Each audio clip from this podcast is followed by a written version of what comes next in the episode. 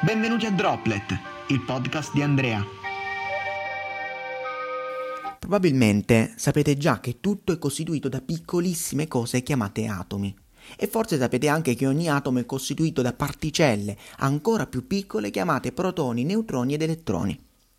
Probabilmente avete anche sentito dire che gli atomi sono piccolissimi, ma scommetto che mai nessuno si è chiesto quanto siano piccoli in realtà. La risposta è che sono veramente, ma veramente, veramente piccoli. E allora vi chiederete, ma quanto sono piccoli gli atomi? Per capirlo facciamoci un'altra domanda. Quanti atomi ci sono in un'arancia? Bene, immaginiamo che l'arancia sia fatta di atomi di azoto, cosa che non è perfettamente vera, ma per adesso immaginiamo che nell'arancia ci sono soltanto atomi di azoto. Gonfiamo ciascun atomo delle dimensioni di un mirtillo. E allora quanto diventerebbe grande l'arancia? Prenderebbe la stessa dimensione della Terra, del nostro pianeta. Vuol dire che se riempissimo la Terra di mirtilli avremo lo stesso numero di atomi di azoto che sta in un'arancia. Quindi quanto è grande l'atomo? Beh, è veramente, veramente, veramente, veramente piccolo. E sapete una cosa? Diventa ancora più pazzesco quando guardiamo all'interno dell'atomo, cioè del nostro mirtillo. Che cosa dovremmo vedere? Al centro dell'atomo ci dovrebbe essere il nucleo che contiene protoni e neutroni. Quindi quanto è grande il nucleo? Se gli atomi fossero mirtilli nella Terra, il nucleo quanto sarebbe grande? Se provassimo ad aprire il mirtillo cercando il nucleo, esso sarebbe invisibile e troppo piccolo per poterlo vedere. Ok, quindi gonfiamo l'atomo, cioè il nostro mirtillo, e rendiamolo della grandezza di una casa. Immaginate quindi un mirtillo grande quanto una casa. Ci entriamo, andiamo a trovare il nucleo, ma non lo troviamo perché è a malapena visibile.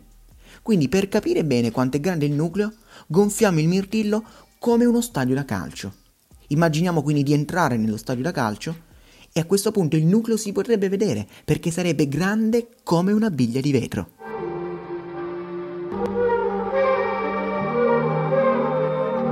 Se non siete ancora fuori di testa c'è dell'altro.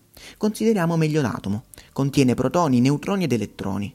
Protoni e neutroni si trovano nel nucleo e contengono quasi tutta la massa dell'atomo, perché gli elettroni sono molto molto più piccoli.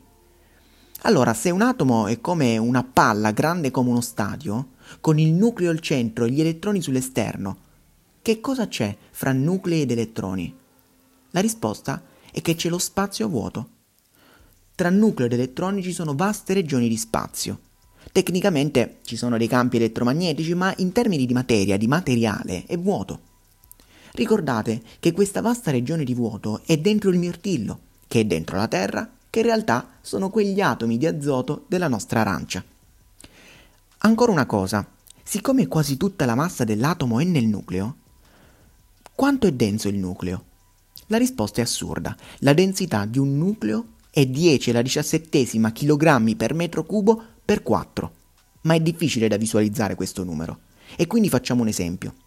Immaginiamo di avere una scatola di 30 cm per lato. Adesso andiamo a prendere tutti i nuclei di un'automobile. Le automobili pesano in media 2 tonnellate. Quanti nuclei dell'automobile dovrei mettere in una scatola per avere la stessa densità del nucleo?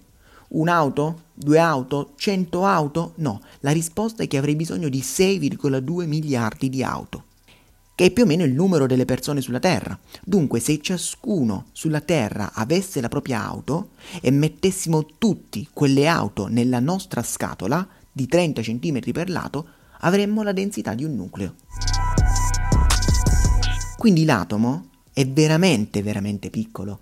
Pensate agli atomi in un'arancia come i mirtilli nella Terra.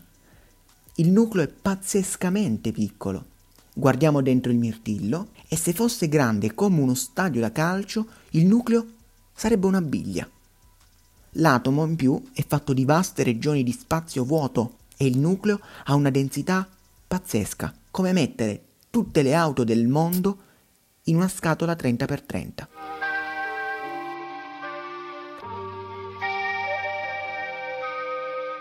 Questo è stato Droplet, noi ci vediamo al prossimo podcast.